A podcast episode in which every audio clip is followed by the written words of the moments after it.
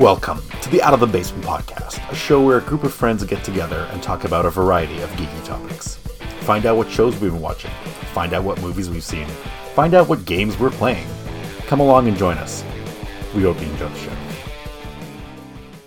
Hello and welcome to another episode of the Out of the Basement podcast. My name, as always, is Devin Turak, and today I'm joined by Patrick Ramsahoy Hello. and Dwayne McKinnon. Hey, folks. So, uh, no Pat today. He's got some family issues that he's dealing with, and uh, we're sorry to hear that he's having this trouble. Um, Pat, if you ever do end up listening to this, which normally you don't, but since you're not on this episode, maybe you will. Um, we feel sorry for you, and uh, we hope things get better soon. And no Paul as well. Uh, not sure why. Uh, I know he's been working crazy, crazy hours uh, at his job, and he was uh, working yesterday on Saturday. So that's one of the reasons why we're recording on a Sunday. Anyway, uh, let's get right to it. Our um, month at this point, a little more than a month in the hobby. Um, what? Uh, okay, let's start with um, movies. What have you guys been watching recently? Uh, let's see. Um, uh, just last night, uh, we finished watching uh, the uh, is it the Pale Blue Eye on Netflix. It's uh, basically Edgar Allan Poe uh, solving a, a mystery uh, at West Point. Ooh, that, Yeah. that sounds somewhat familiar. Uh, yeah, it's uh, I, I, I find Poe in the military a bit of an odd fit. But well, uh, he actually uh, starts out as a cadet at West Point in the in the show or in the movie. Um, One- I, I wonder if that's from history. It's just when, when, when I think of Poe, the military just doesn't really come to mind. yeah. uh, yeah. So let me see here. I'm just trying to see if I can find the actual name of the of the movie. Um, anyhow, yeah, it, it's it's pretty good. Uh, it's got a lot of big names in it as well. Uh, some good acting and so on. Um, so yeah, we enjoyed it. Had to watch it over a couple of nights, but uh, yeah, it, it was a pretty good movie. Um, there's also uh, that uh, Michelle Yeoh uh, movie, uh, Every- Everything every- Everywhere Yeah. All at Once. Yeah, that that was a really good Seen one it, as well. Really want to. I I need to believe around it's available on. Prime. Yeah, it pretty is. sure it is. Jen and I started trying to watch it, and I got through like 15 minutes and went, "No, this is not for me." Oh, okay. People have been raving about this. Uh, my sister goes on about it. Uh, my sister's partner Maggie, she goes on about it, but Mhm. I don't, I don't, I don't understand it. It just, it looks so dumb. Well, it's a big allegory for mother-daughter relationships. Right. Um, it, it does get. I was starting to wonder if uh, I might have gone a little crazy watching it at first as well, but uh, it it does start making more sense as you go through, or at least it it you can understand what they're trying to say a lot better as it go, as you go through. Okay. Yeah. I'm, I, I mainly want to see it because of the cast. hmm Yeah, it's got a very good cast to it for sure. Yeah, there's uh, very few Asian actors of note that aren't in it. Throw in Jamie Lee Curtis on top of that. yes, yeah. I mean, like what what I absolutely what I've loved about the whole Everything Ever All Once story is the acting comeback of Ke Quan, hmm which uh, I have I have really enjoyed. I have to admit, I like a good comeback story, Yeah. and uh, this is this is one of the best. hmm So And with, Yeah. without Pat here, uh, did see Avatar 2, The Way of Water. Yeah, I can't really uh, forget to mention that. Um, Yeah, I think be it, would- I think it would be more funny if you were here. story wise it uh, it isn't a whole lot better than the first movie uh, but you don't go seeing that movie for the story really. Uh, visually uh, yeah it's taking uh, animated special effects to a whole new level. Uh, because you do forget a lot of the time that what you're watching is animated and not you know filmed live. So it is visually stunning but uh, don't expect a groundbreaking story.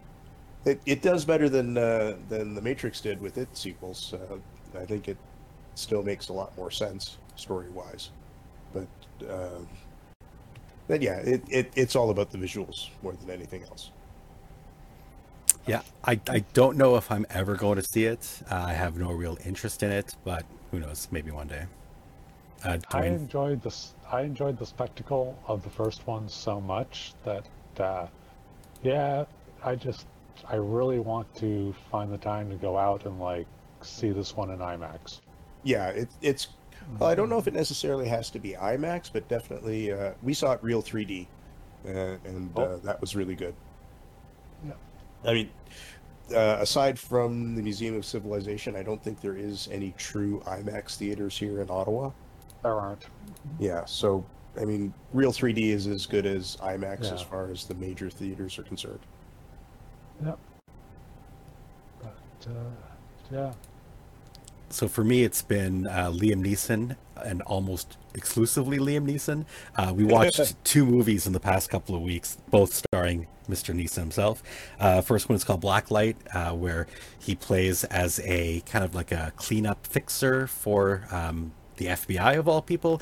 So this there's an FBI guy who runs an off books operation, um, cleaning up people's messes, and Liam Neeson's his go-to guy and then he gets sent to do the wrong thing to the wrong person and he decides he's had it and maybe he hasn't been doing this for the right reasons after all that, that was a very good movie and the second one is called memory where he's um, a hired hitman like an assassin but apparently he has a hereditary issue with memory. Um, he's he's got advanced Alzheimer's. His he has a brother who's uh, also very much suffering from Alzheimer's, and so during the course of him doing his assassinations, his memory starts to go, and then um, again he gets sent to call to kill the wrong person. He chooses not to kill that person, and then goes on this revenge spree. It's awesome. Like these these are both very very good movies if you like Liam Neeson going on murdering sprees. yeah, And and who doesn't? yeah. I mean, it's an interesting second act to his career. isn't it? Yeah, yeah. For it started with the Taken movies, since really. Taken, Yeah, you know, I mean, which are Uh, incredible movies, by the way. oh, I, I, I love Taken.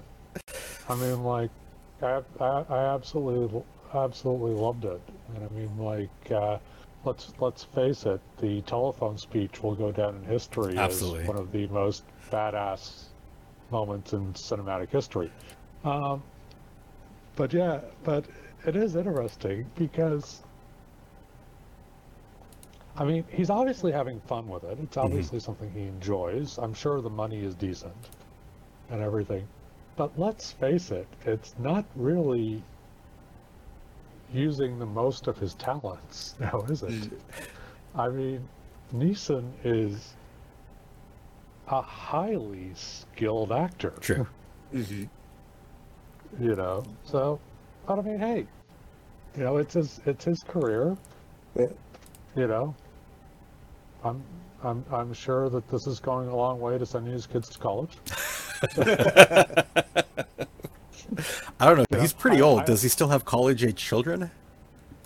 Uh, his kids weren't all that old when his wife died. I remember that much. That was quite a while ago. Hmm. So, but uh, I am I am reminded of uh, an interview with uh, Colm Feore, uh, the well-regarded Canadian actor, Mhm. and somebody asked him about the Chronicles of Riddick. And Feore replied, "I will never have a bad word to say about that movie. That movie paid for my house." And it was it wasn't a terrible movie. It wasn't great, but it wasn't the worst movie. Certainly wasn't the worst movie I've seen him in. Sure. But yeah, so so just some Liam Neeson for you then. Yeah, yeah. For me, movies have been basically just just Liam Neeson. We've been watching a lot of TV shows, but movie wise, that's really been it. Yeah. I think I only got out to see the one movie since the last time we talked. Uh, Black Panther, Wakanda Hmm. Forever. Would you like? Did you like it? I enjoyed it. I enjoyed it quite a bit. Um, I thought it was a great uh, introduction of Namor, and it was a really it was a really interesting examination of loss. You know, I Mhm. mean, Mhm. so much of the movie revolves around the fact that um, Chadwick Boseman sadly passed away, and hence, because the career decisions they made, T'Challa has passed. Right. And I thought they did some very interesting things with it. Um, so yeah, I I liked it quite a bit. But um, other than that, the only movie I've seen recently was Black Adam, but I talked about that last time. I'm pretty sure. Yeah, I haven't gone out to, to the movie theaters um, probably since Black Adam. That might have been the last movie I saw in theaters as well. But uh, I am so looking forward to Quantumania. Yeah, that's that's gonna be good. There's actually a movie in theaters I'm hoping to go see maybe this week, um, called Flight. Uh, it's one of those. Um, uh, I was about to say Gerard Depardieu, but that's not right. Um, Are you are you thinking plane? plane. Yeah. What did I say? Yeah. Flight. Uh, Oh, flight. No, no. It's, Gerard- it, it it is plane. yeah, Gerard Butler. That's the guy. Yeah. Yeah. So that that's the only thing I'm really looking forward to seeing in theaters. Like, I've looked at what's out there, and uh, most of it's been eh. Yeah. But I'm hoping for the new stuff that's coming out uh, from Marvel, from um, wait, who else puts out movies? I I think that only Marvel exists anymore.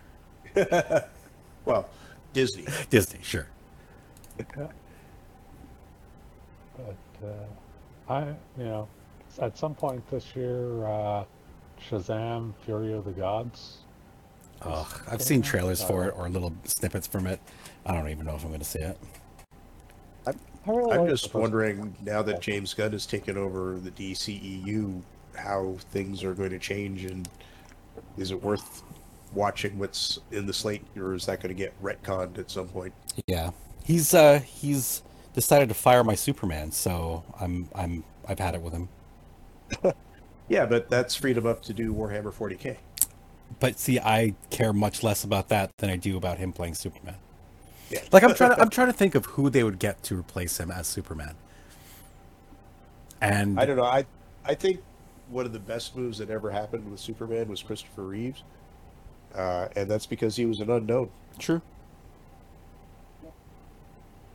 I would have, I would have happily seen Cavill in another Superman film. Um, Oh, when he I- when he shows up I- in his little cameo, well, I went I- crazy. yeah, I, you know, I don't think he was given the best material. No, I mean he started with Man of Um, Steel, which is one of the worst Superman movies ever made, and yet he But, shone uh, through that movie.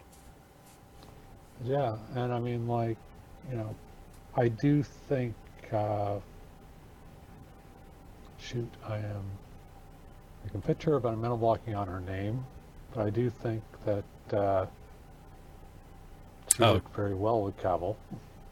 Oh, uh, Wonder Woman, Uh, um, Gal Gadot. Gal Gadot. No, Gal Gadot. no, I'm thinking of the I'm thinking of the lady who played Lois. Oh, um, Oh, uh, Amy McAdams. No, not, not Amy McAdams. Amy um, Adams. Am- is Amy it Adams. is it Amy Amy Adams. Adams? Yeah, thank you. I, Yeah, I was yeah. thinking Rachel McAdams, but that's definitely not her. Yeah, yeah. No, uh, I thought that uh, you know they they made a very good Clark and Lois. Sure. Now, for- fortunately, we've had several really good Clark and Lois pairs over Mhm. the Yeah. past thirty years or so, but um, they they they were quite good. See, the one person I could see coming back as Superman who I'd be okay with would be Tom Welling. Yeah. I really liked him as Superboy. Yeah. Um, interesting enough, Welling and Erica Durance have said they'd be open to reprising their roles at some point. It might be better as a TV don't, show, though. I don't. Yeah, I don't think there will be any real opportunity given that the Arrowverse is basically dead. True. But Well, plus the Arrow Arrowverse already has their Superman, right? Yeah. Yeah. Yeah. But uh, yeah, it like I I know that you're not a big fan of uh, the decision not to move forward with uh, with Cavill, Dev, but Yeah, that's that's I an like- understatement. I I like James Gunn's stuff enough that I am very curious to see where he's going to go with this. Sure. Mhm. And I mean, the DC EU has had a somewhat unifying vision before, but that was Snyder's. And I'm I've come to realize over time I am not a fan of Zack Snyder. Yeah, he basically ruins everything No. he touches. I I I don't care too much for his stuff. I mean, I think 300 may be my favorite of them all. See, I don't even know that Um, was Zack Snyder. Yeah. But I mean, Sucker Punch. Sucker Punch was good. I really like Sucker. Punch. Uh, it was a visually that and I'm- fantastic movie, but uh, the story was meh. Yeah. Um. So yeah. So anyway, I, I I think it'll be interesting to see what happens when the guy being given the chance to steer the ship is someone whose films I've actually quite enjoyed. Right. So we'll see. We'll see. But yeah. But uh, so not much for movies over the past month or so. All right. Well, let's move on to TV. What have you guys been watching? Uh, not a lot in my case. Um, I'm slowly making my way through Sandman. Oh, Sandman was actually very quite- good. Season two is coming out uh, soon. I wanted to talk about that in news and rumors. Yeah, so I am quite enjoying it. Uh, and that, but other than that, I really haven't been watching much. I was traveling uh, not last week, but the week before, and that, and I downloaded a bunch of things I could watch, and I basically ended up watching none of it. I just read. So that that trend has continued. I'm reading much more than I'm watching. Okay, what about you, Pat? Uh, well, Brenda and I watched uh, The Peripheral on uh, Prime. Uh, I've heard it's, good uh, things. Yeah, it's, Yeah. it's on my list. I love William Gibson. Yeah, it's it's really good. Uh, yeah, you do get the Gibson vibe out of it, uh, which is good because he hasn't translated to the screen, big or small, all that well in the past. I don't know. I think they did an excellent Yeah. job with Johnny Mnemonic. Like that was not a bad movie. It just wasn't received very well. Yeah, yeah, that's true. Um, but yeah, this is uh, this is pretty good. Um, I it's it'll be curious to see where they go with the second season. Um, hopefully, it'll live up to the first season. Uh, uh, I don't know what else to say about it other than I really enjoyed it. I don't want to talk about the story too much because that that'll be uh, too many spoilers. I think. So I've got Peripheral both on my watch list and on my reading list. Uh, it's one of the the the next series of audiobooks I'm going to be reading is William Gibson or listening to. Uh, and I'm wondering if I should watch the TV show and then read the book so it doesn't so the book doesn't ruin the show for me or do it in the proper order, read the book and see how well they adapted it to the screen. way back when uh, David Lynch's Dune came out, I determined that the best thing to do is see the the movie or the TV show first, and Right. then read the books, uh, because the books are always much more in depth Sure. uh, and expose a whole lot more, uh, and the I guess it takes away some of the substance of the uh, of the uh, TV show or or movie if you're that aware of the story. Right. That makes sense. Right. Yeah. But that's just my personal opinion. Uh, I've also been uh, binge watching a whole lot of anime, so much that I I won't bother going over everything that I've watched. Uh, I'll just talk about some of the ones that, uh, well, um, I guess the one that I'm going to talk about is uh, NieR Automata. They uh, just, uh, it, I think they're only on episode two or three of uh, of that. So it's based off of the video game, Mhm. um, and uh, I'm really impressed because it is following the video game, uh, pretty much uh, chapter by chapter, uh, which is great. And when I was watching the first episode, I was thinking, oh, it would be uh, really great if they used some of the uh, music from the, the video game because that was one of the highlights of the game too.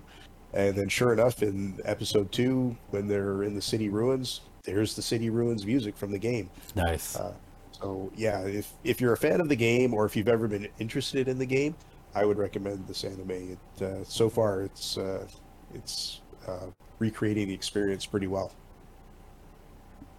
Um, yeah, and that's really all I'm going to talk about because other than that, we've been watching lots of home sounds like a improvement kind of shows and that sort of stuff.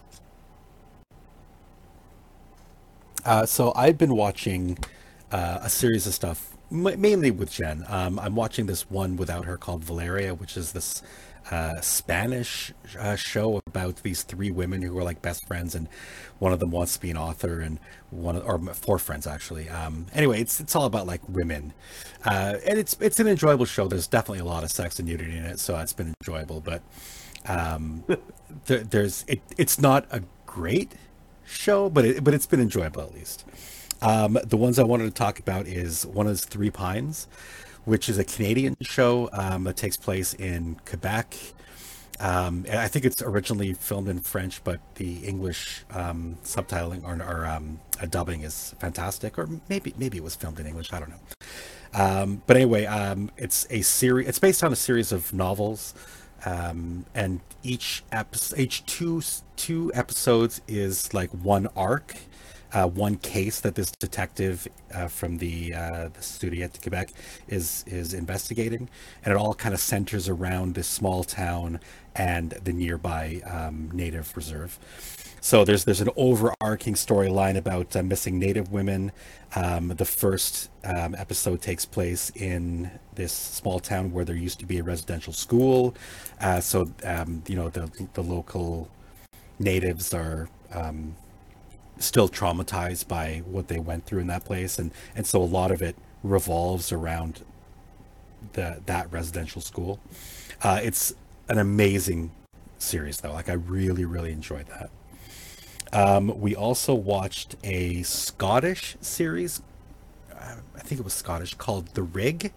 Uh, it's about this offshore drilling um, platform in the middle of uh, the ocean somewhere, and then weird stuff starts to happen there.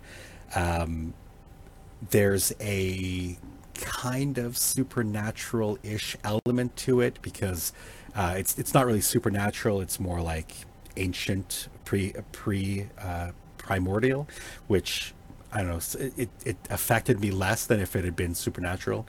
Uh, but so basically, weird things happening. There's this fog that comes in, and they lose all communication with the mainland, and then people start dying on the rig. So it's it's an interesting storyline. So we really enjoyed that.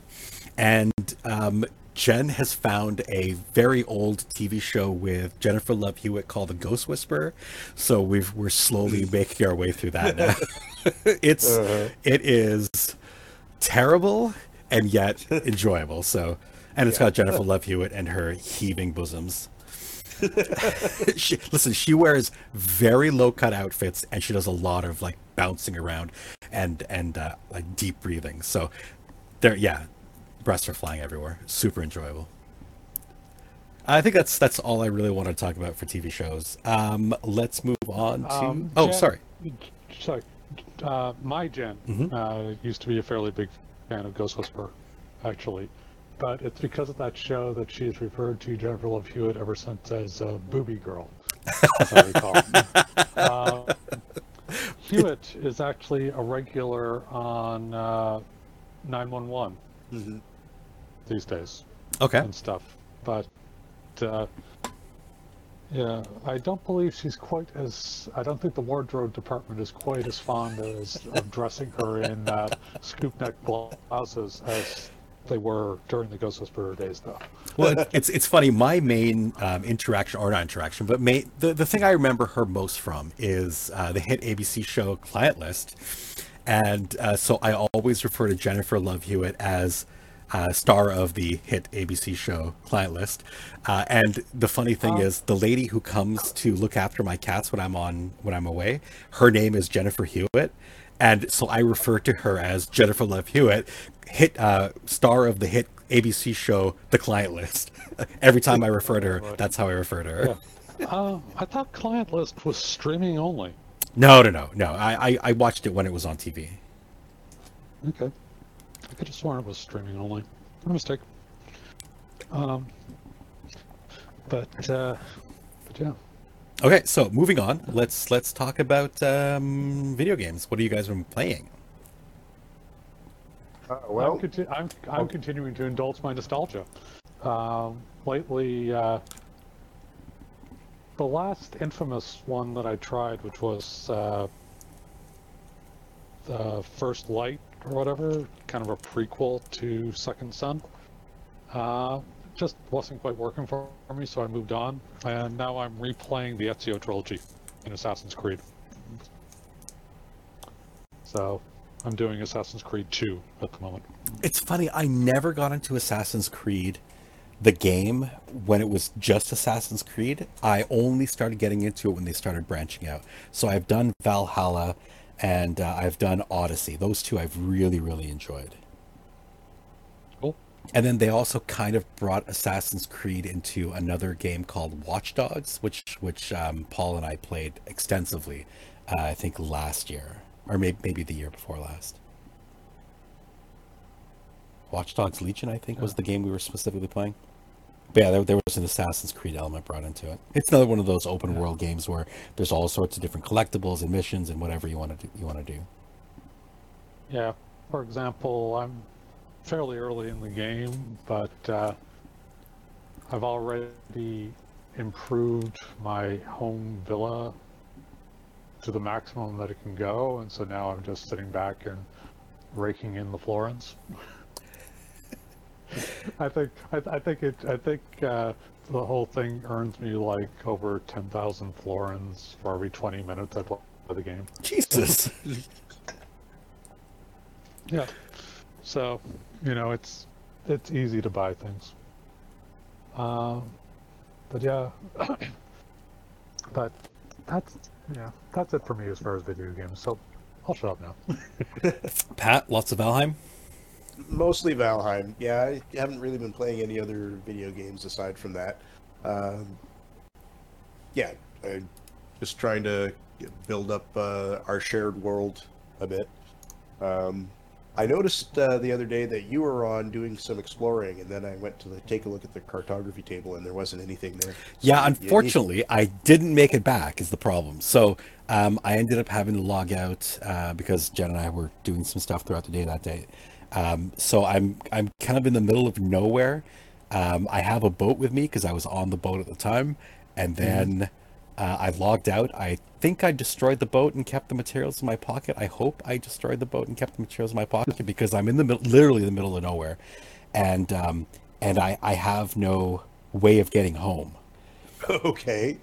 So, w- one of the things I might do is just go to a private world, drop everything I have, and then just have myself killed off because I'm very close to swamps. I'm very close to plains. Um, That's that's literally all I found while I was exploring is either uh, of um, plains. I, I went to the to the west of the our starting island ex- because people had been doing a lot of exploring to the east, some to the north, but people had kind of left the west alone. So I'm like, fuck it, I'll just go see what's out there. I'm not, I don't have anything else planned for today. So then I got the boat and I started sailing west, and I went as far west as I could before I started hitting islands. I'm like, oh, these islands are plains. I'm gonna ignore them. Oh, here's some more swamp. Maybe we'll find some iron. Oh, here's some more swamp. Oh my god, more plains. Oh my god, plains. There's plains everywhere out there. There's we- we're surrounded by plains basically. I'm, yep, I'm I'm reminded a bit of uh, you guys ever read A Wizard of Earthsea? No. I know of it. It's Ursula K. Le Guin, right? Yeah. Yeah. Well, at one point, uh, the character ends up sailing off to the west, and there just really is isn't a lot out there. oh no, there's tons of stuff out to the west, and all It's of it will all- all of it will murder me. That's the problem. so yeah, that that that's what reminded me of it. Okay. It's just more like basically the lead character had to do it, but sailing west is in general just a really bad idea. Sometimes. I'm Um, not in Tolkien. Why? What's the Western Tolkien? That's where uh, the Elflands are. Okay. Yeah. Uh, for me, Uh, it's anyway. mainly been MechWarrior 5. Um, there's a new DLC coming out for it in less than a week. In, in fact, in six days, five days, um, which I'm I cannot wait for. Um, but the thing about that game is I've started modding it based on some recommendations from some YouTubers that I was watching videos of, and it completely changes the game. It it brings so much more. Like it's a pretty customizable game to begin with, but it brings so much more customization. And then one of the mods, uh, once you get far enough in the timeline, introduces the invasion of the clans and bringing clan tech, which then ups the customization even more. And then you know um, the as you get further on in the years, even after the clan invasion, the inner sphere has started to kind of do their own inventing or has uncovered old caches of Starleague era equipment. So again, the customization becomes even more diverse, and you can put, you know, all of a sudden now instead of just using regular lasers, now you're doing heavy lasers, and you've got like 18 different types of Gauss adaptations, and yeah, so I absolutely love messing around with that game, tinkering and moving things around. Um, and it's yeah, I absolutely love that game. So I've been playing a lot of it. And uh, aside from that, um, there's been a couple of different Steam sales. Uh, there was uh the the Christmas sale that they always do on. So I picked up a bunch of um, of games. Um, I don't know if I talked about it, but I, I spent a lot of time playing Medieval Dynasty, which is very similar to Valheim, except that it's a single player game. Um, it's again a survival type thing. You come to this valley. Um, you're there's an overall storyline where you're searching for your uncle, um, and then you're given permission to you know set up your own house or your village or whatever, whatever you want to do, and so you start you know building some um, some storage buildings, some houses. You start building some uh, crafting buildings, and then you start talking to random people throughout this valley, inviting inviting them to come to your settlement, and you start putting together a uh, a village. And then, of course, um, you have to pay taxes on the on your village every every spring. So then, um, as as the the seasons change, um, the type of vegetation that's around changes, the type of um, uh, things you can you can harvest change. Um, you can do planting you, if you want to start um, dealing with crops, and then uh, as you as you invite these people to come to your village, um, you talk to them to find out what their interests are, what they're good at, and then you put them to work uh, doing the things that they like, so that so that they become happy. You don't want to put them to work doing things they have no interest in, right? So that one guy might say, "Oh, I really hate interacting with people. Just just put me in a room and, and give me something to do, and I'll I'll start tinkering, but I don't want to interact with people." So you know, okay, he's not going to be a merchant. He's going to be a, a craftsman of some kind. So you put him in a crafting building, and he does his crafting. You give him um, tasks to do, like say, you know, I want you to say someone goes out to gather wood and, or gather stone, and then another guy goes out and takes that stone and wood that's been gathered and starts uh, making axes. And then you have another guy who takes those axes and goes chops down trees to bring more trees, uh, to more, bring more wood. So it's it's like basically the whole community becomes interwoven and and if you if you plan it properly and you put people in the right positions and, and give them the, the proper tasks your your village becomes self-sustaining and you and there's less for you to go and gather to give them work so they're not sitting there idle it's a super fun game. And then the the other fun part about it is because the seasons change pretty quickly um, the years pass pretty quickly um, you have the opportunity to find a wife so you have to you have to first romance her and then invite her to your village and then get her to marry you and then you move in together and then you start having children. And then eventually the, the thing is if you if you play long enough when your character dies if, if your child is old enough he will then take over and continue your dynasty. So it's it's almost like bringing uh, little aspects of pendragon into this Yeah, survival game. it's is super super fun. I really really enjoyed it i'm at the point where i've had my kid the kid's starting to get old you know i've spent maybe eight years at this point, and it's starting to get a little stale. So I took a break from it, but I'm definitely going back to it. And then the last game I want to talk about is called We Who Are About to Die. It's a gladiatorial game where you um, you play as a basically you play as as a gladiator, but your gladiator is going to die. So you play as a different gladiator each time, but um, but even though you're playing a different character after after your gladiator dies, it's it's still kind of like a a self self-contained, not not really ludus, but but it's like you can leave things to the next character that you're going to play. So um, maybe you have a bunch of coin that you've accumulated, but not not much equipment that you've been able to buy. So you leave by you leave behind some coin for your next player that you're the next character you're going to play, or um, you've accrued all this experience and you've bought perks to um, to kind of pass on a, a, portion of that experience to your to your next character.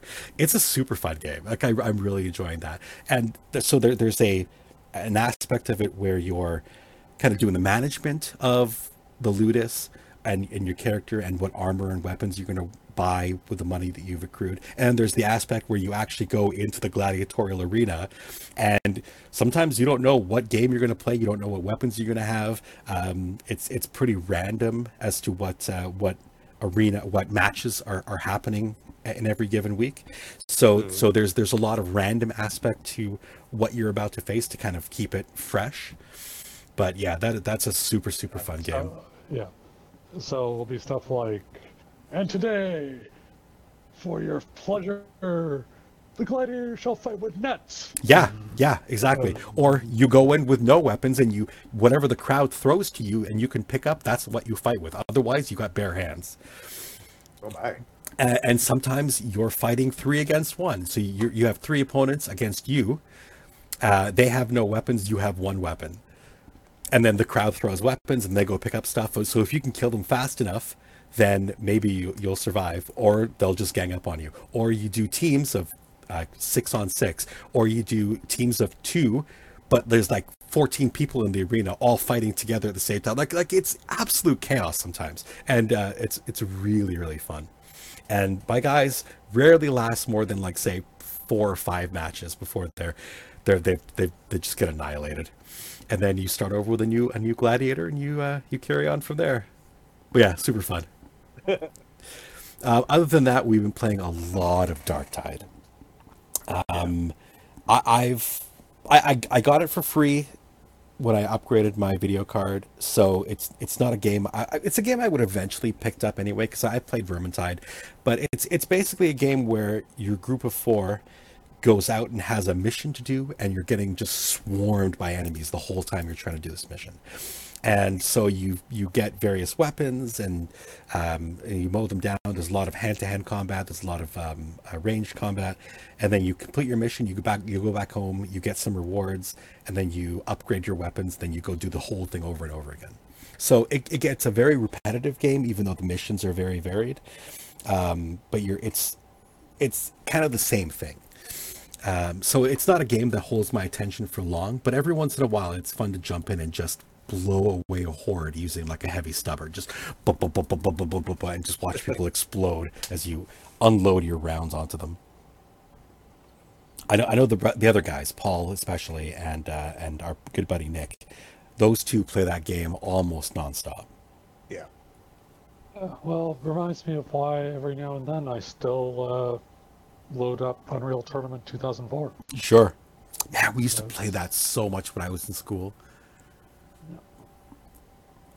it's you know, I mean, like as far as uh, working out frustrations, taking the sniper rifle, and going up in the going up in uh, you know face tower classic, and mm-hmm. yeah.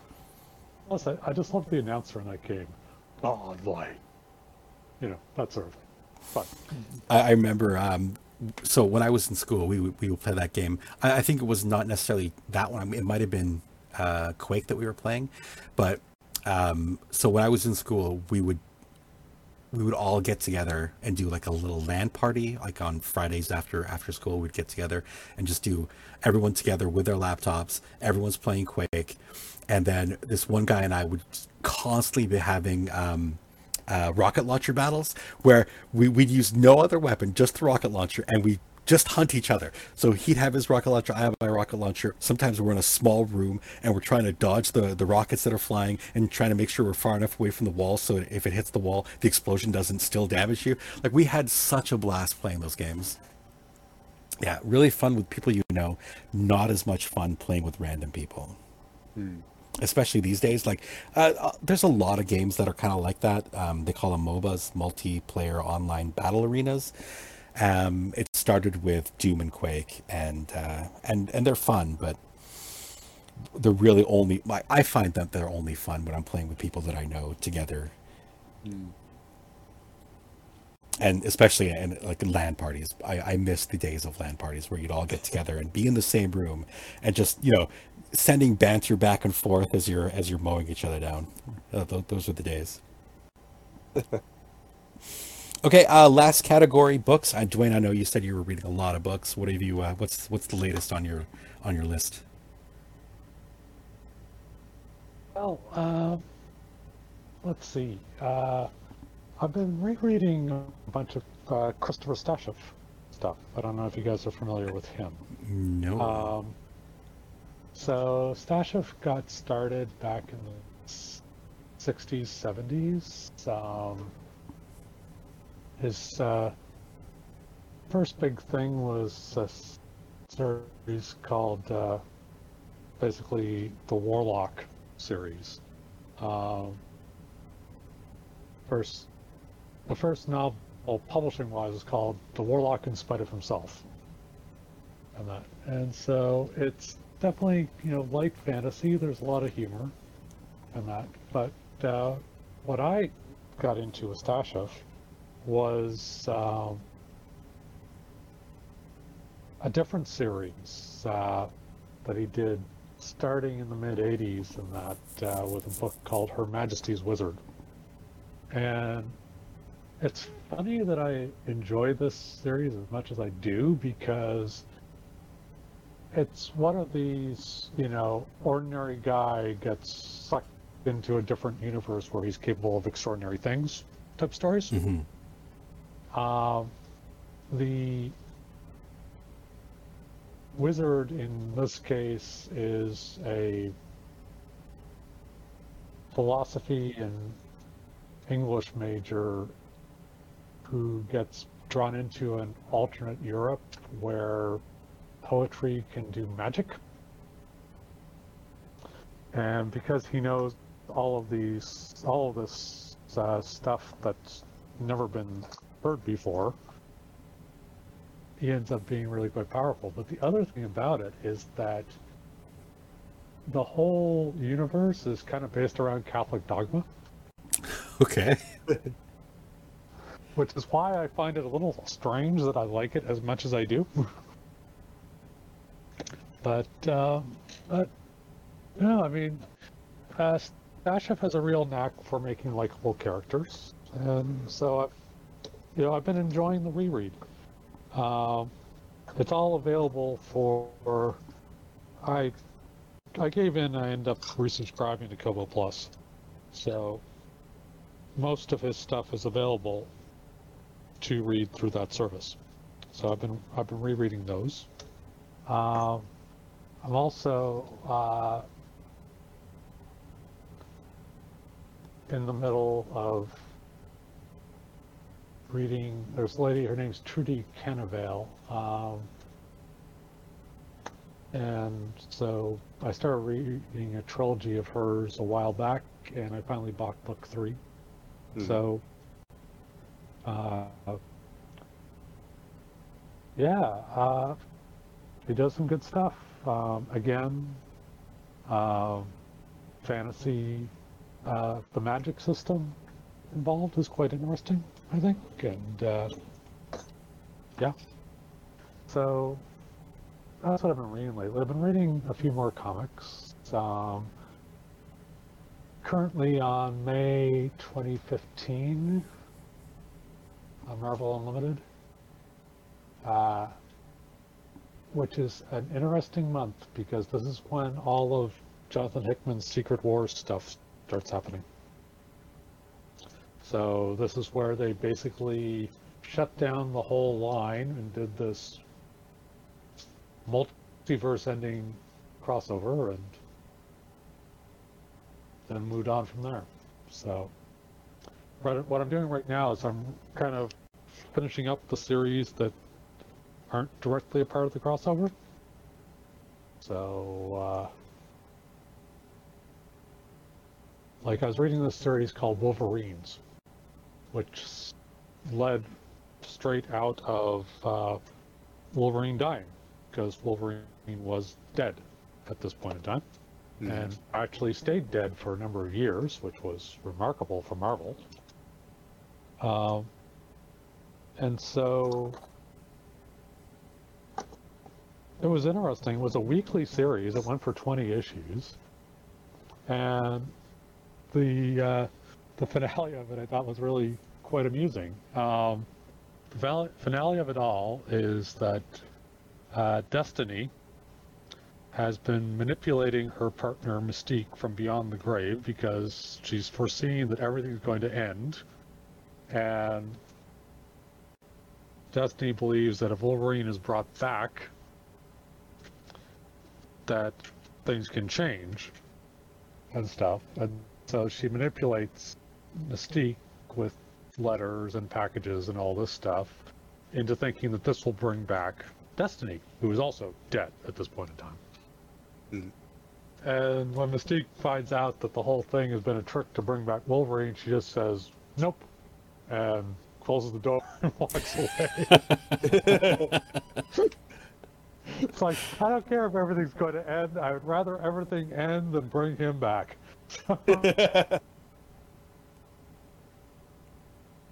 so, uh, yeah, it was it was kind of interesting.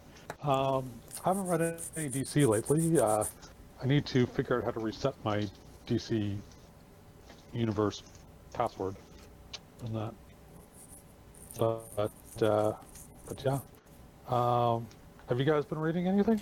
Uh, I'm starting. To, I'm trying to get into Kurt Vonnegut and reading some of his short stories before I go into something a bit more meaty. So I'm starting with mm-hmm. this this um, book called Basic Training that's what I'm currently listening to and on Audible. Uh, like I said, I, I, do have Periphery coming up next, um, but I, I, may hold off until I watch the TV show as we discussed earlier. What did my uh, trivia contest questions inspire you? Uh, no, I actually I, I was thinking about Kurt Vonnegut based on this um, podcast I was listening to called Vonna Guys, where it's it's a spin-off of another show that I used to listen to where they would read a Kurt Vonnegut book and then they would critique it and, and talk about the the what, what was being discussed. And okay. the, the the episode I listened to had like it was a book I'd never read before, but it sounded interesting.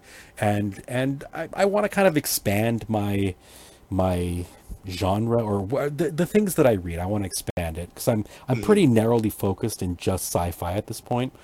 Right. And and almost exclusively like either space opera or um, or like cyberpunk ish sci-fi, mm. and and I, I want to try other things. Fair enough. But still sticking with William Gibson and, and Periphery is next for that reason. what about you? Yeah, oh, per- peripheral. I, I know, the, the peripheral. I know what you mean. Um, what I've what I've branched out into mostly over the past few years and through the Ottawa Public Library have been mystery books. Okay. Uh, because I don't usually find myself with any desire to reread a mystery book. Hmm. You know, so mm-hmm. I, I, don't really care about owning them because, right. I mean, once you've read through the mystery, you know? Yeah. Well, sometimes it's kind of fun to see all the threads that the author put in beforehand that you might have missed. Yeah. Yeah, I can see that. I just haven't actually hit it myself yet. But uh, for example, Um, you were talking earlier about the Inspector Gamache Mm-hmm. series on Amazon. Yep. Well, when I heard that was happening, I borrowed the first book of that series Nice. from uh, from the library, and that uh, the whole uh, missing and murdered indigenous women thing, by the way, was added specifically for the TV show. not in Okay. the book. Okay. But, uh, but yeah, so that's been fun. Mm. Uh, there is one other thing that I was wanting to talk about in Weeks in the Hobby because we didn't really touch on it. Sure. Role playing. Oh yeah, yeah, yeah. That that was that was next on my list. I, I had Actually, forgotten. bef- before we get there, uh, related to uh, movies and or TV shows and books, uh, did you uh, see the Murdoch Mysteries with the special guest? Uh, no, no, I'm actually well over a season behind on Murdoch these days. Oh, okay. Uh, I think I think I'm over. I think I'm like over two seasons behind now. No, that, for- but I did. I I do still follow um, the show's uh, social media accounts and everything like that. So yeah, um, I am quite aware that uh, Commander Hadfield made a guest appearance, Yep. which is fairly cool. yeah. I didn't see it either, but yeah, I've I've seen it all over social media. For for those non-Canadian listeners, Commander Hadfield is uh, is a ast- Canadian astronaut who um, recently, like maybe a couple years ago, came back from the ISS, the International Space Station. Well, he was commander of it for a while. Yeah. That, that gave him his uh, big international claim to fame. I I don't think there are very many people who don't know who he is Yeah. at this point. Um, I've one never met anyone who does know who he is, but then again, I don't really talk to talk sci-fi about yeah. or Also, I believe didn't he set like a record for his the length of his stay? He was Uh, up there a long time. He was up there a while, but I don't think it, that's really what it was. It was uh, things like him uh, playing Space Oddity, uh, Yeah, that was Uh, cool. doing his concert there for Mhm. that. Yeah, that went that went viral. Yep. yeah, Uh, he, he he probably is the most well-known Canadian at this point, maybe uh, at least on YouTube, perhaps. Yeah. So maybe our international listeners he's- do know he's, who he's, he is. He's certainly the best known. I would I would say that he's easily the best known current astronaut. Yeah, probably. I mean, you know, we've we've gotten we've gotten away from astronauts being well known, but Hadfield became well known. I mean, like uh, if I remember right, when Space Oddity thing blew up and everything, they even set up uh, teleconference links so he could be on U.S. talk shows. mhm. So, but Yeah. yeah. so you know, it's Murdoch. Murdoch has a long-standing history of getting interesting guest stars. I Mhm. mean, I, I can't say that I was terribly thrilled to see Stephen Harper on Murdoch Mysteries, but it was interesting that he did it. yeah. You know. Okay, role-playing games. What are we talking about? Well, um, been playing Pathfinder, Mhm. and now I am running Pathfinder. Nice. Yes. Because I don't. I don't, I don't think we've had a podcast uh, since I took over the uh, bi-weekly Wednesday night games. Well, we, we mentioned that it was going to be happening. I don't Mhm. know if we actually. Yeah, we, we, we, we have we haven't done a recording though since it actually happened. Correct. Mhm. So I think uh, so far so good. Yep. I would say so. Um, You know, uh, so just as a refresher for folks, um, to give Mr. Ramsaway here a break from being our forever GM, which he has been doing for what, 15 years? Pat, Has it been that got- long? it's got to be close. I guess, yeah. It's got to be close. hmm So it's I I do know that it's over 12 because I'm positive that Mhm. you took over before Madeline was born. Okay, I can see that. Yep. So and my and my daughter is 12 now for those listeners who don't know her. Um, so yeah, so to give him a break and, and that, and just to kind of try my hand at it, Mhm. um, we are running one of Paizo's adventure paths, which are long form uh, adventure Modules. modules. Yeah. This is this is where Paizo um, got started. Were these monthly adventures that they released uh, for D&D 3.5, Mhm. basically. And so they've conti- they've continued one way or another ever since. And that including, you know, creating their own systems. So everybody started out at first level, which is interesting because when we moved over to Pathfinder Second Edition, everybody was 12. Yeah. So we've never really experienced the game at low levels. Nope. So, um, so we did the first couple of um, sessions in person at Steve's and that, and then we ended up moving online uh, for the last two sessions. So we're we're four sessions in, and Mhm. that. Um, we nearly had our first character death in Yeah. the last session. So the party composition is is interesting. I like it. I like it a lot.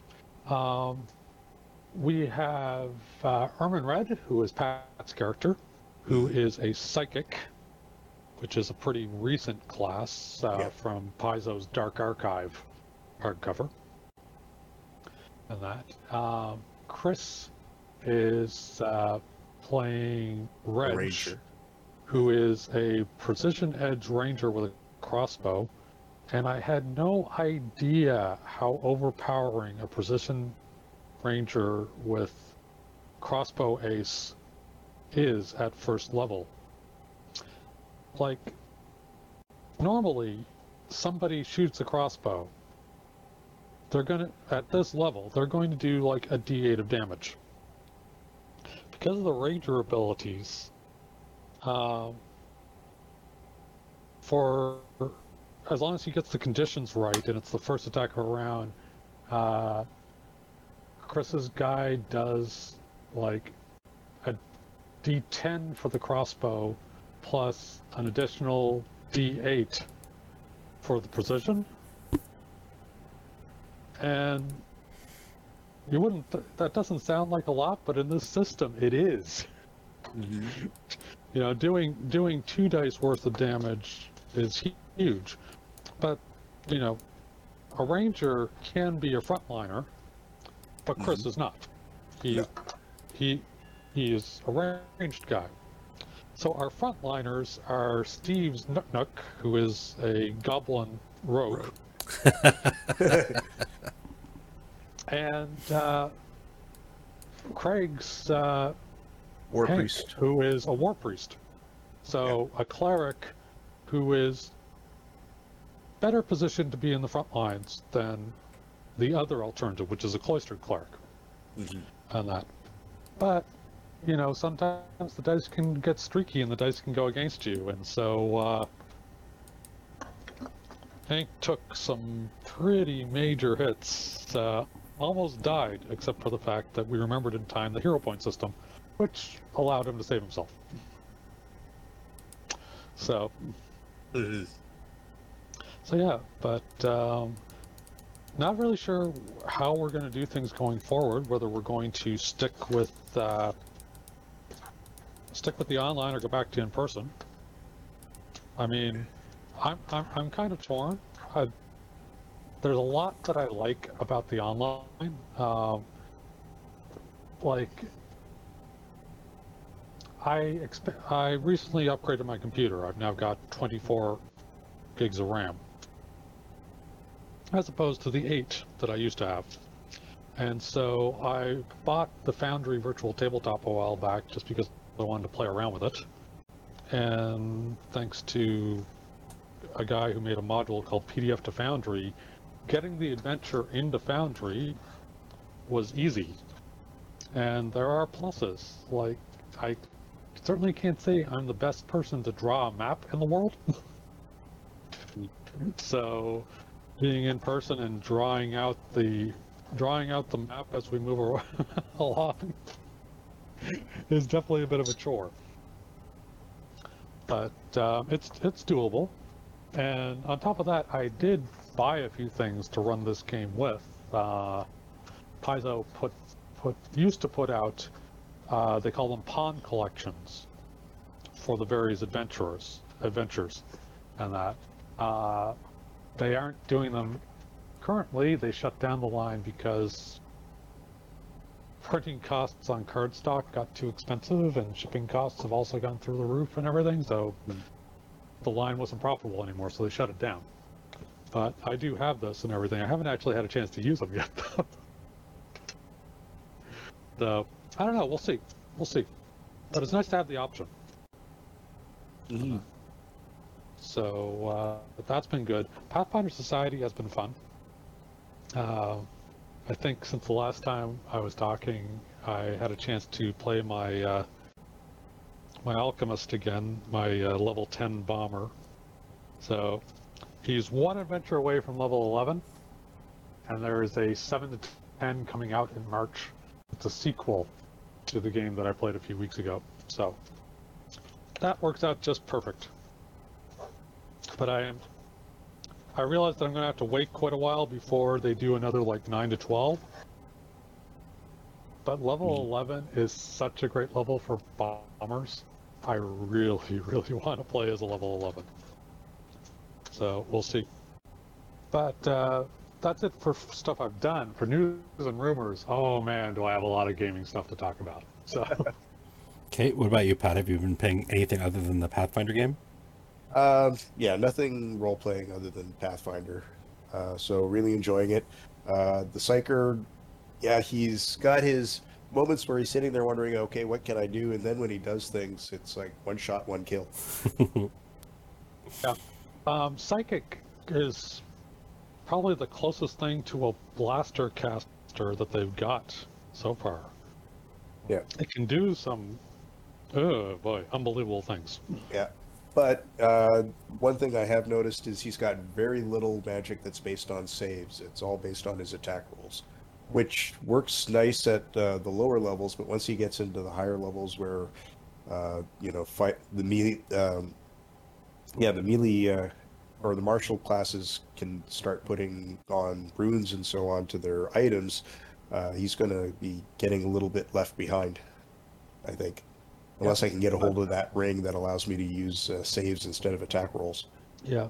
Well, for this campaign, I don't think it'll be much of an issue because uh, Abomination Vaults is uh, is not a full one to twenty adventure Mhm. path. Yeah. It is one to ten, one to ten. Yeah. And so, yes, at second level, uh, um, the martials are going to start being able to buy themselves uh, plus one potency runes for their weapons. hmm But plus two doesn't come in until 10th. Yeah. So, you know, and if there's one thing I've learned playing my alchemist, my war priest, and everything like that, while yes, this is a system where every plus one, minus one can count, it's not the end of the world. hmm on Yeah. that. And so, you know, I I have a feeling you'll be just fine. I think so. And it's also got a lot to do with my uh, selection of, of spells as well, because there are options that do rely on saving throws. I just haven't chosen them quite as much. Yeah. And moving forward, I mean, you know, who knows? hmm Plus, the occult spell list is a is a freaky one. It's It got is. Some, it's got some There's- strange things in it. Oh yeah, Yeah. it is indeed. It is indeed. Um, Bard is also an occult. Yeah. Spellcaster in this system. So Mm-hmm. some strange stuff. Yeah. So yeah. Well, I'm glad I you're am- having fun with it. That's that's that's my main priority. Everybody needs to have fun. Mhm. I'm not too sure what I'm going to do when I get to second level. I, I'm not all that thrilled with the uh, class feats at first and second level. They don't seem to match up with the character all that much. So I'm thinking of maybe taking a bard dedication or a sorcerer dedication so that I can open up additional spell slots. Yeah, certainly an option. hmm So we'll have to see. So- We we got uh, it, it, it, it is it is a nice thing with Pathfinder Second Edition that you know ex- broadening out can be as easy as that. Yeah. You spend a class feat and you pick up some stuff from a completely different class. Mm hmm So yeah. Yeah. But, but yeah. But yeah, that's So, not, are, we not a moving whole to lot. news and- are, are we moving to news and rumors? Yeah, yet? let's- Because, let's move wow, I on. wanna get to Okay. news Okay, what do you got, Dwayne? So, have um, I know I know Pat's been up on this, but Mhm. Deb, have you ever heard of the Open Gaming License? Oh yeah, I know all about the the uproar that uh, that happened with TSR. So, but let, let's let's Oh, let's yeah. let's talk about it. So Well, the Wizards yeah. of the Coast, not TSR. Oh, sure, sure, sure. Wizards. Um, So D and D had this thing uh, going back, I think, all the way down to third or three point five. It was, it was three, yeah, third edition where they introduced it. Right. So so they have this open game license. 2000. Yeah. We're talking, we're talking 22 years ago. Yeah. 2000. Exactly. Um, so basically, they opened up their rules so that anyone could do a campaign setting based on the D and D third edition rules, and then they slightly modified those those um, rules when they went to 3.5, when they went to four, and now they're in fifth edition. And then all of a sudden, they there was a leaked document that they were moving to a 1.1 version of these open gaming rules, op- open gaming license Well, rules. no, they they did try to change things with uh, with fourth edition, but okay. Yeah. uh, Yeah. the- fourth, those fourth change- edition. Yeah. Fourth edition had a completely different license called the Gaming System License or Okay. GSL. Mhm. And you know what happened in response to the GSL?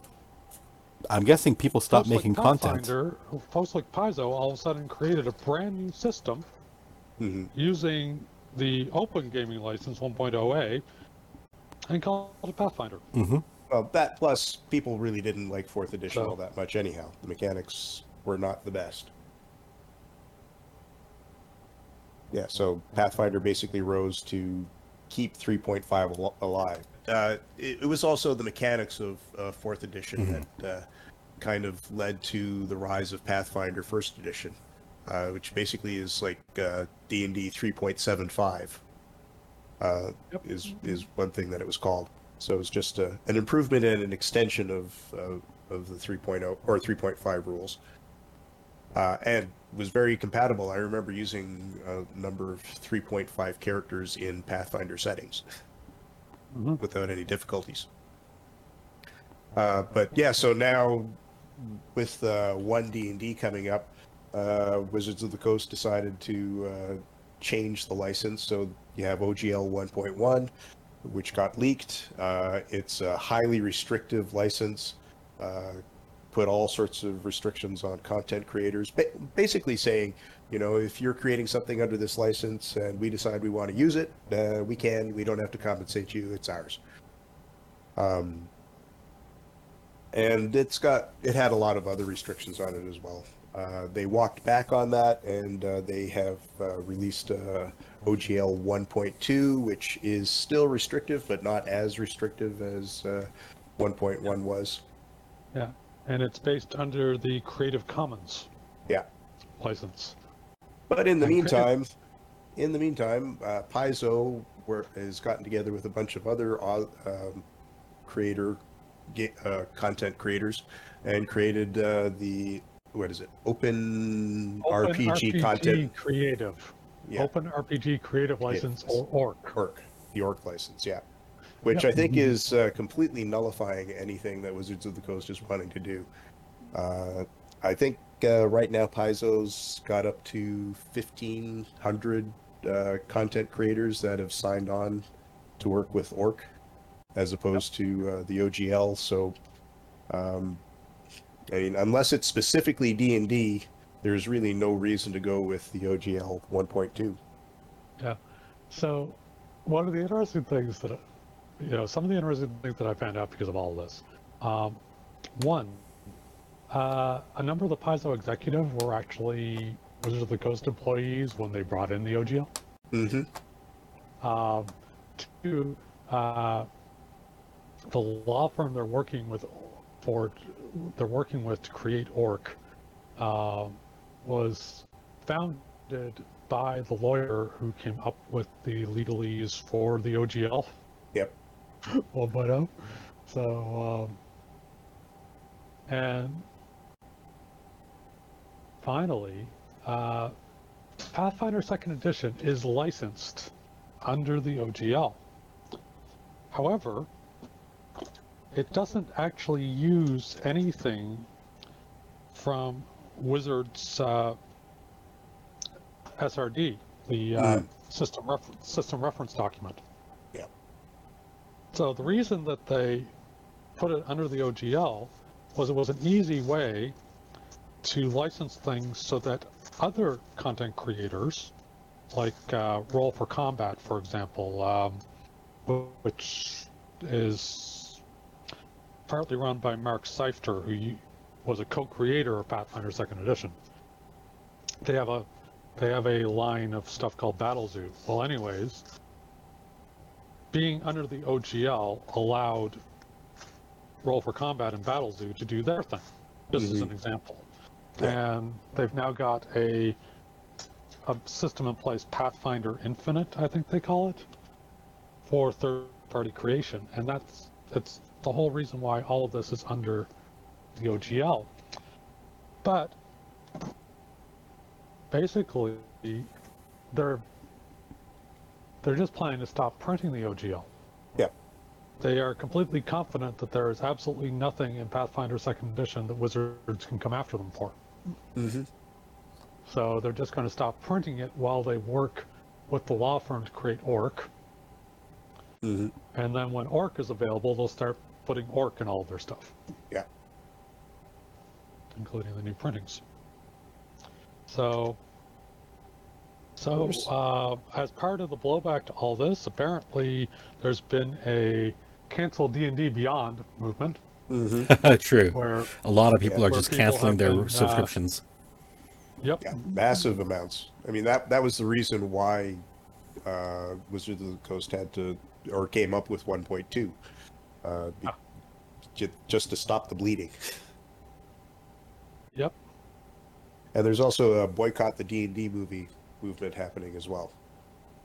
I don't know if I'll actually go that far, to be honest, just because it looks like fun. Mhm. Oh yeah, I I, I mean, I don't know if that's really a part of it Chris all, Pine but, as a bard, you know. but I, I, I have a feeling it will affect the Chris- movie a fair bit. yeah, I mean, like, who doesn't want to see Chris Pine strumming a mandolin? I mean, so yeah. But Mhm. um, you know, I'm still, I'm, for example, I'm still playing uh, Magic Arena because they don't get any money from me for me playing Magic Arena. So what do I care? but uh, I drop. I had already dropped out of the fifth ed campaign that I was in, largely because the differences between the two systems was driving me nuts. Mhm. I just I just found playing D and D fifth ed so annoying. And now you know, like, yeah, I I don't think I'll ever play fifth ed again. I probably I probably wouldn't have even weren't if you know, all this fuss hadn't happened. But now, no, absolutely not. Yeah, they they've really hurt their brand with all of this. Yep. Yes, I think they have. Mm-hmm. So, ah, not really a lot more to say about that though. Mm-hmm. Yeah, the, But um, the the smoke is starting to clear on on that particular argument or issue Yep. uh, already. So yeah. So on the happier side of the RPG stuff, um, Paizo has putting, been putting out previews of their newest uh, book that's coming out next month, Treasure Vault. And it is exactly that. It's uh, all items, all items all the time. Mm, that'll be fun. so uh, there's a YouTuber who goes by No Nat Ones or Mhm. No Natural Ones, and they allowed him to do a preview of the Alchemy Unleashed chapter. So as you can imagine, I was all over that, and there is some insane stuff in there. Mm, Holy cow. There's a radiation bomb. It's like it's 15th level. Uh, It's just, it's nuts. It's absolutely nuts. It'll basically give you cancer. It's, crazy. I, I don't really know if they needed to go that far. I don't think it's a bomb that I'll ever use if my bomber ever gets to 15th level. mm. I doubt it would be sanctioned for Pathfinder Society play anyway, just because um, uh, I think that uh, there's a, a fair amount of folks out there who would find the notion of a bomb that gives people cancer kind of triggering. Yeah. I I don't think it'll ever get sanctioned for play, but it's it's nuts that it exists. The big bomb from that one is uh, it's a standard bomb. It's common availability. It does the whole 1, 3, 11, 17 progression. It's called a skunk bomb. And so it does some acid damage. But the big thing is, is that whatever you hit with it has to do a saving throw or becomes sickened. And sickened in Pathfinder is a heck of a debuff. It's fantastic. And because it's a saving throw, alchemists get a uh, feature at fifth level called Powerful Alchemy. If they quick alchemy something, they can substitute their class DC for the normal DC. And so that means that even a lesser one of these would be nasty for the entire career. And this is coupled with the fact that they put in some errata in the recent fourth printing of the uh, core rulebook, which really opens up the amount of stuff that alchemists can make as perpetual infusions.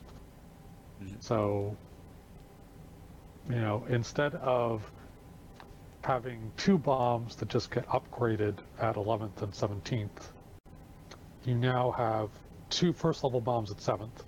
You get two more third level bombs at 11th, and finishes with two more 11th level bombs at 17th. So you finish off your career with six of these perpetual infusion bombs instead of two.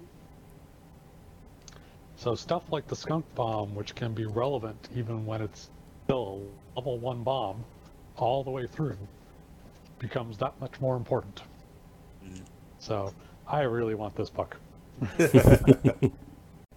because there's so much more than just that. But even just based on that chapter, I want this book. Mm. So Well, anything that adds items to a game makes it a lot more could- interesting. it can be fun. And that um, there's also stuff like alchemical foods. And this one I think is absolutely hilarious. Cooperative waffles. So they were apparently planning this for a while because they put out a setting book based around the Grand Bazaar in Absalom. Mhm. Absalom's like the biggest city in the whole setting, and the Grand Bazaar is the place to find anything. And they did exactly that. There's some stuff. There's a lot of stuff for sale in this book, and it's just flavor. But one of the things that they put in were waffle irons. uh, they even put in like I think you can buy a high grade adamantium waffle iron. And now, to follow up the waffle irons, they're now going to have these alchemical waffles that, uh, you know, they take 10 minutes to make, so you only do them in the morning, but for the rest of the day, whoever you share the waffles with, you can share them with one other person, and you pretty much have to. It enhances pretty much all the attempts that you would make to help out that person, like with the aid mechanic or whatever, for the rest of the day. So hence, cooperative waffles are now a thing. Alchemical lozenges, where you have one effect while you suck on them, and a second effect if you bite down on them, which immediately ends it, but you can do that, are now a thing as well. And, and so and so on and so forth and everything like that. Uh, the investigative class, the investigator class, they they put in a food just for them. Insight coffee. So basically, depending on the type of coffee, you get a bonus to a particular type of recall knowledge check for an hour. And also during that hour, if you use the investigator's strategic strike ability, the extra damage dice go up from d6s to d8s. So yes, they've basically codified the private investigator with a co- cup of hot coffee into the gaming lore. So yeah. Um, I, th- I, I, I liked one particular comment that No Nats uh, made during during the video, and that and he's like, this reads so much like a third-party book, in the absolute best way. because it's usually the third-party guys who come up with stuff that's this completely bonkers, and I have to agree with them. So yeah, that's all the news that I've got on the gaming side of things, really. Uh, the only other gaming news that I have, well, it's not really gaming. Well, yeah, sure it is. Um, the Edge Studios has started re-releasing all of the Star Wars, or uh, many of the the Star Wars Fantasy Flight role-playing books. So those are finally starting to become a little more available on the open market. Um, they're they're still suffering from you know slowdowns of, of global shipping and and uh, the Chinese factories not being able to produce the, the books fast enough, but at least they're they're starting to to bite into the the the secondhand market that was causing prices of Fantasy Flight Games books to just absolutely skyrocket on things like eBay. So that's that's some good news for those people who play the Fantasy Flight games and are still looking for books to pick up. I mean, there's a couple that I'm still missing from my collection, so I'm I'm happy about that news. Also, um, not Edge Studios, but Atomic Mass, who is taking over the the Legion license from um, Fantasy Flight Games, are introducing a new, slightly larger, probably Marvel Crisis Protocol sized Star Wars um, skirmish game. Um, so it, will I don't know what the rules will be like, but I'm guessing it'll probably be similar to what they're doing with Marvel Crisis Protocol. And from everyone I've heard, the models will be absolutely gorgeous because they, they do amazing like miniatures. So I'm looking forward to that. Um, there's I'm going to Adepticon again this year, and they're going to have a booth at Adepticon. They're going to demo the game, and so I'll have more information once I get back. Yeah. Do you, do you want to talk about any cool movies or anything else that's that's upcoming that you want to that you're interested in? Been hearing much lately. Um, you know, there's Quantumania coming up mm-hmm. next mm-hmm. month, which I really want to see. Yeah, those Ant Man movies have really, really been well done. Mm-hmm. Yeah, they have. Well, I find this particular description interesting. They described it as what if there was this really big Avengers movie and Ant Man was the only one who showed up?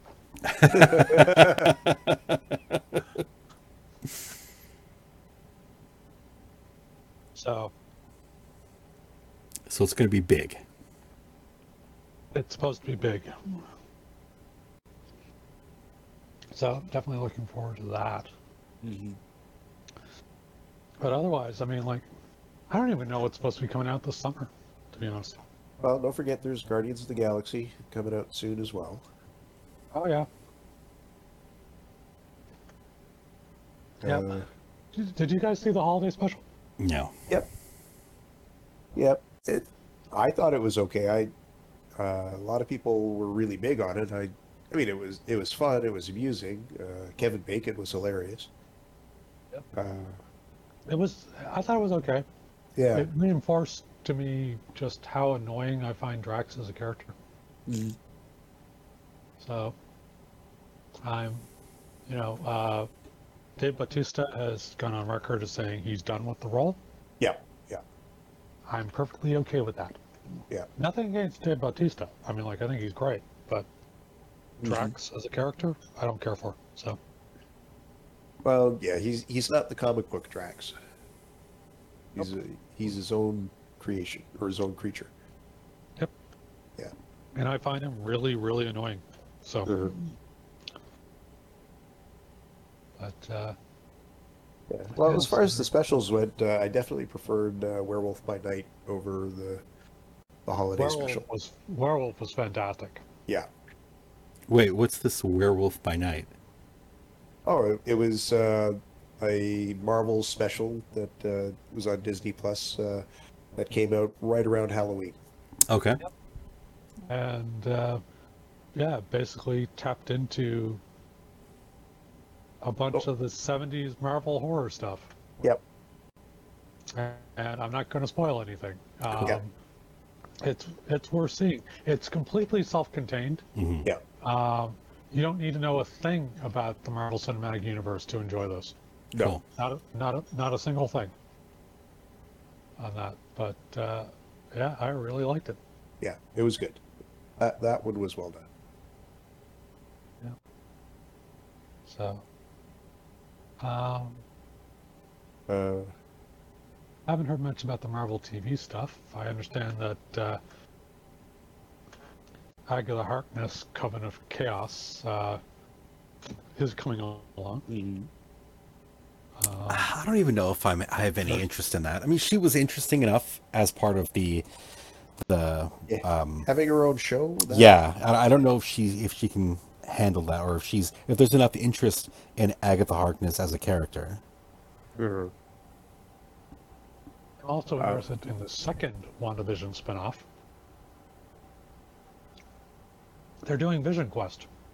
Okay. So they're Right. apparently going to explore what happens with uh, The White Vision. the White Vision after he takes off. Yeah. Um, Uh, Prime uh, did a teaser about uh, season two of Invincible, going to be late 2023 for their date announcement.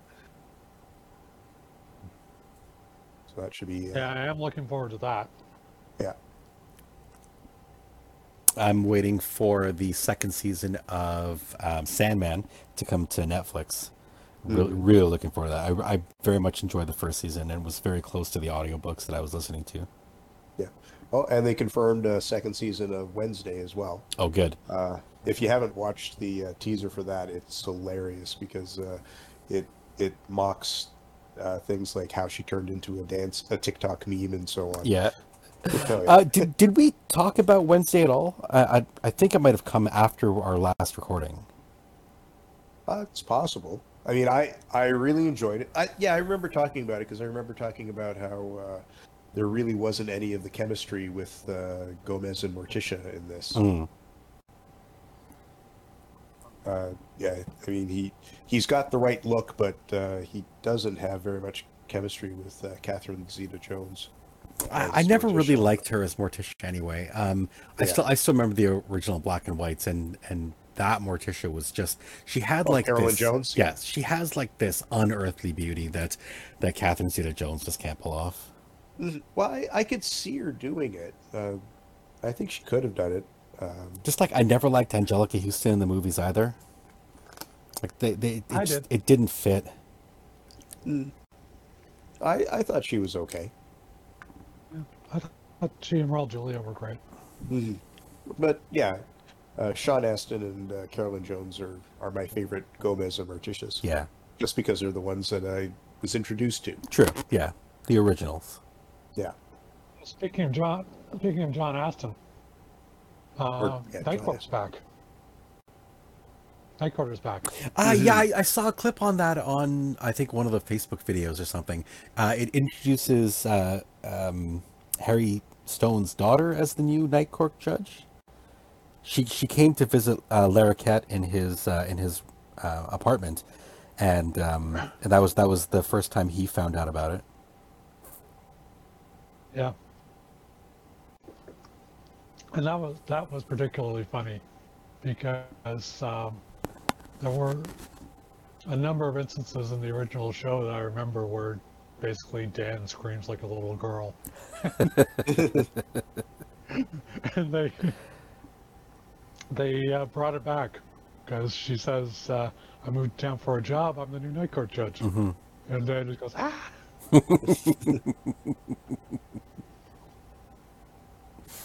Oh, I haven't seen it, but I am curious. I don't know won't if it's out yet. Regularly, I will not be watching regularly because uh, I have a very low tolerance for sitcoms as an art form. Yeah. So, but I am curious. Mm. So, yeah. Other than, other than that Yeah. stuff, um, and I take it we don't have a uh, Section 3 topic to discuss. oh, No, so. I mean it. It would probably be around the OGL license, but we kind of talked that to death already. Hmm pretty much. Pretty much. It'll be interesting. It will be interesting to see how it all shakes out. hmm Yeah. But uh, we'll see. We'll see. All right. I don't Well, Anyways, might as well wrap it up then and say thank you for joining us for another Out of the Basement podcast, and we'll see you next time. All right. see you next time. Have a good day, folks. Thank you for joining us for another episode of the Out of the Basement podcast. We'd like to thank Radio Free Music for our intro and outro music. Both songs were done by an amazing artist named Silent Partner. The intro music is called Drop and Roll, and the outro music is called Grand Navy Plaza. And we'll have links to both those songs in our show notes. If you liked what you heard and wish to support the show, please consider becoming a backer on Patreon. We can be found at patreon.com slash ootbpod. Thanks again for joining us, and we'll see you next time.